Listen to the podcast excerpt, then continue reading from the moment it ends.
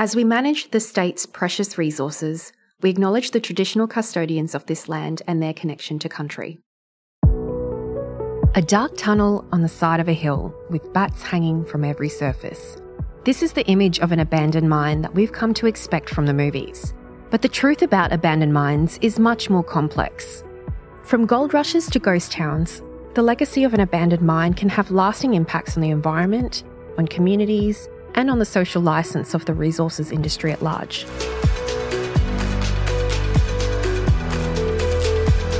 Hi, I'm Rachel Hanson, and welcome to On the Ground, a podcast brought to you by the Department of Resources that unearths the rich stories of our people, showcasing how the work we do drives sustainable prosperity for Queensland. The department's role is to undertake works to make abandoned mines safe, secure, durable, and productive. This work is prioritised based on the risk to community health and safety, the environment, and property. And at the same time, repurpose and where we can, recommercialise abandoned mines to unearth previously undiscovered treasures. So, how does this all happen? Today, we're talking to the experts to find out more. Here's Annaliese Mitchell from Technical Services to break this down for us. What types of mines are abandoned and why? I guess there sort of are those sites that are horizontal openings into what I can only imagine is something like out of an Indiana Jones movie. But I guess the the other sites that everyone probably forgets about are the ones where I guess physically you're looking at a site that sometimes they can be as small as someone's had to scratch around with machinery and maybe in the course of doing that they've run out of money or found out that it's not viable so they leave the equipment lying around or you know, they've left their big hole in the ground. There's small mines that might just be classed as like a quarry, but they're still, you know, a significant void or feature in the landscape that surrounds. And obviously, the, yeah, there's different scales of that. We have our priority sites, which are the ones that pose a risk to health and safety and the environment.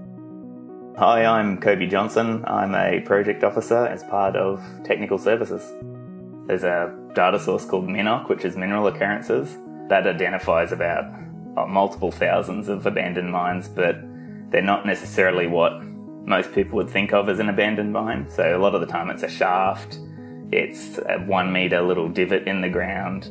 What we're interested in are the more contemporary things that are, you know, tailings dams, open pits, underground workings. Often you'll just you'll pull up to these sites and everything's it's like time's just stood still, you know, you'll see a cup of coffee sitting there or someone's filled out the pre-start board and it's just sitting there and obviously they've come up and done their pre-start signed off and then someone's told them that that's it an abandoned mine site is one where tenure no longer exists but what does that actually mean to be an abandoned mine, I guess it has to have been an operating mine, obviously, first one. And then to become abandoned by our definition, it needs to have a non current resource authority i.e., mining lease or mining development um, license, and then it also needs to have a non-current environmental authority. So there's two parts to that. There's the mining mining lease, which allows you to mine, the environmental authority, which you know binds you from an environmental point of view. If you have one and not the other, say you have a mining lease and no environmental authority, or that's been suspended, then you technically can't even mine. You need both of those things current at once. What are some of the alternative purposes or second lives of an abandoned mine? My background's in geology, so a lot of the stuff I look at with these mines is the potential to recommercialise some of them, i.e., see if we can get them back on the market and mining again.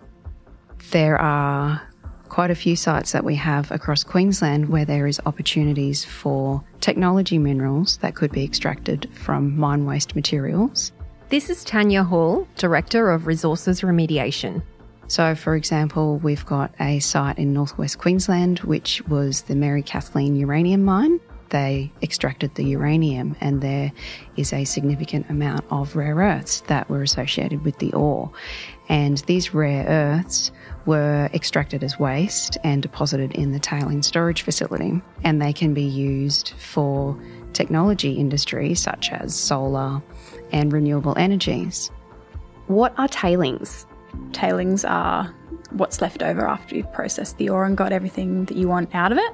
What's left over is usually still rich in other metals and minerals that may not have been the target.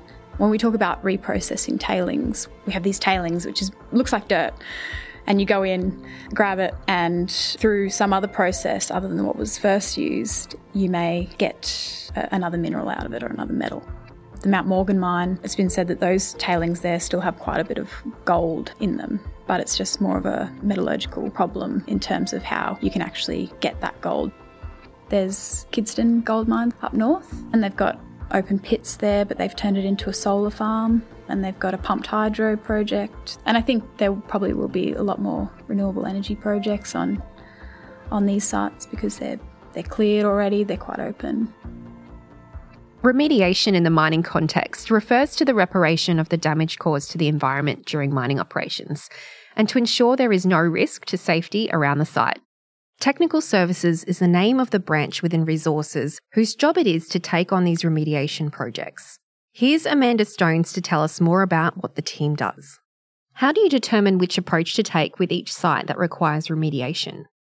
Every site is very different. They're very individual. Um, you know, even two gold mine sites might have different challenges. So, first thing we do is do a risk assessment of the site. And, you know, for example, if there is tailings, is it contaminated? What's the biggest risk of the site? Um, and it's always something that we deal with first because it's prioritised. And then once we work out what the biggest risks are, we sit down and go, okay, how can we manage this that it's a cost effective way to manage this risk and to reduce the risk. As I'm an ecologist, um, a lot of work around um, how our work may impact the environment. For example, we quite often have microbats living in abandoned mines, particularly shafts and adits. And my work is to work out how is best to close or make safe those sites, but incorporate the animals that, or plants or anything like that that might be in and around those sites. A very, very important part of working on abandoned mine sites is the interactions with the various stakeholders. Here's Mitchell Thompson from Resources Remediation within Technical Services. So, very, very important to find out what they want, find out what their aspirations are, and see if we can tie in those wants and aspirations with the science behind rehabilitating mine sites. So for me at Collingwood Tin, on a regular basis, we would call a stakeholder engagement meeting with the traditional owners and the elders I spend a lot of time, particularly with the traditional owners on the ground as well, doing the ongoing rehabilitation of the mine. So that could be anything from water monitoring, basic civil earthworks, flora and fauna monitoring, basically whatever is required on site. The final part of the work that we're doing at Collingwood Tin is making safe the tailing storage facility. And to make this a little bit more complex, the northern quoll, which is an endangered species, is living in and around the tailings storage facility. So we've engaged an ecologist to survey the population, um, make recommendations on how we can protect the population and make sure there's habitat preserved into the future. Annaliese, what's it like to visit an abandoned mine site? Take us there.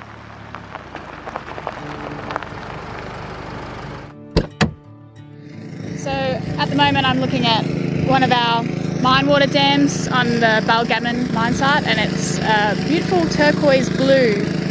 We're currently putting some lime in there to increase the pH it's quite acidic. So we can hear in the background uh, the pump that's pumping the water and mixing that lime in. And then we've also got an evaporator fan in the background that's just blowing water up into the air, trying to get nature to do as much as possible and help us out. So on this side, it's a lot about um, big focus at this time of year is water management. Obviously, far north Queensland coming into the wet season, um, and it's it's rumoured to be quite a big wet this year. So we've got to manage our water to make sure that when that rain does come, we've got capacity to store it. What are some of the environmental outcomes as a result of this work? One that comes to mind is a site up in Croydon, up in the Gulf of Carpentaria. One of the other challenges that we face with many of our sites is metal rich acid water um, that leaves the site, and that has the potential to impact downstream water use and have impacts on the environment. We undertook some remediation works to reduce the contaminated water that was going into a downstream environment. A couple of years later, the landholder came to me and told me that he had seen a lot of red claw go back to a permanent waterhole, which was downstream, and a lot of fish life come back, which they hadn't seen for many, many years. If we were to release that water at a lower water quality, like what does that say about how the government as a whole regulates the industry? We've got to be able to stand up to that scrutiny as well. So, Tania, mining in Queensland has been around for more than 100 years. How has the legislation changed over time? The Environmental Protection Act was introduced in 1994. In 2001, with the amendments of the Environmental Protection Act, there was a lot more stringent requirements put on mining companies for rehabilitation and for their environmental operations. But despite that, 30 mines being abandoned in the last 20 years is still a significant amount. So, because of that, there has been additional reform to the legislation that will lead to further improvements within the mining industry. So, these reforms really deal with the financial risk to the state of sites becoming abandoned. The reforms ensure that there's adequate financial provisioning set aside for operating mine sites across Queensland. And also, they ensure that progressive rehabilitation is done on operating mine sites as well. It's not an overnight process, it's an expensive process, and it's very resource demanding. The rehabilitation of a mine site needs to be incorporated into a functioning mine site. So, as it's producing and as it's removing that resource, that rehabilitation needs to be factored in because it's also significantly cheaper to progressively undertake the rehabilitation if you've already got machines and you've already got manpower on the ground. It reduces the risk essentially of the site defaulting and walking away if you've undertaken progressive rehabilitation on the site. So, why is it up to us to do this work and why is it so important?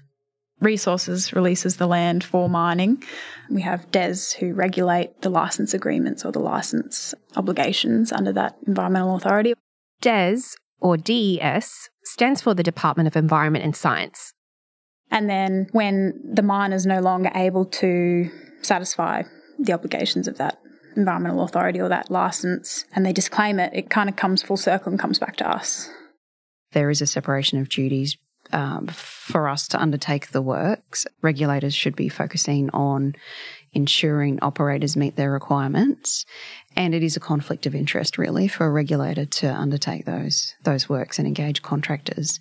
Another reason why this work is really important is if mining communities see that there's legacy issues that haven't been dealt with, then they're unlikely to support future mining in their communities as well. So it's really important that we clean up these legacies from the past to ensure that social license into the future we are leading in terms of the amount of financial investment and the size of the program and the works that we do. And in saying that, there's globally, there's a lot more work to do. And so some of the work that we're doing in Queensland is being used to help inform the development of that international standard so that we can share our learnings across the world.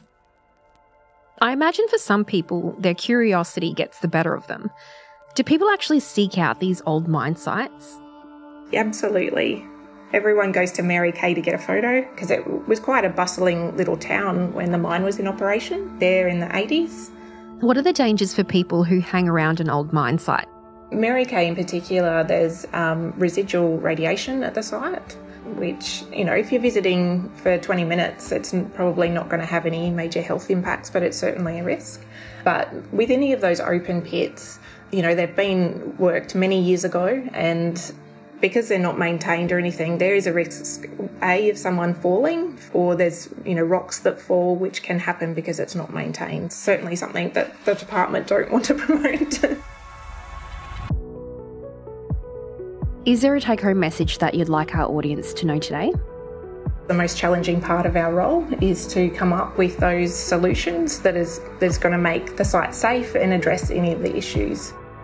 I guess it's those little positive outcomes and the feedback from from landholders and community members, which is which is a highlight. And I think the best part of our work is making those improvements on the ground and seeing change to these uh, contaminated sites and improving these sites in terms of environmental outcomes, but also improving the safety for our communities as well.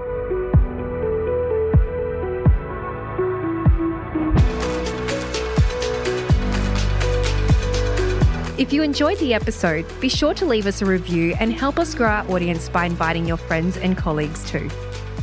Subscribe to On the Ground on your favourite podcast platform. Find us on Apple Podcasts, Google Podcasts, Spotify, and Deezer. Each podcast episode is produced for educational purposes only. The views, information, or opinions expressed during the podcast are solely those of the individuals involved and do not necessarily represent those of the Queensland Government.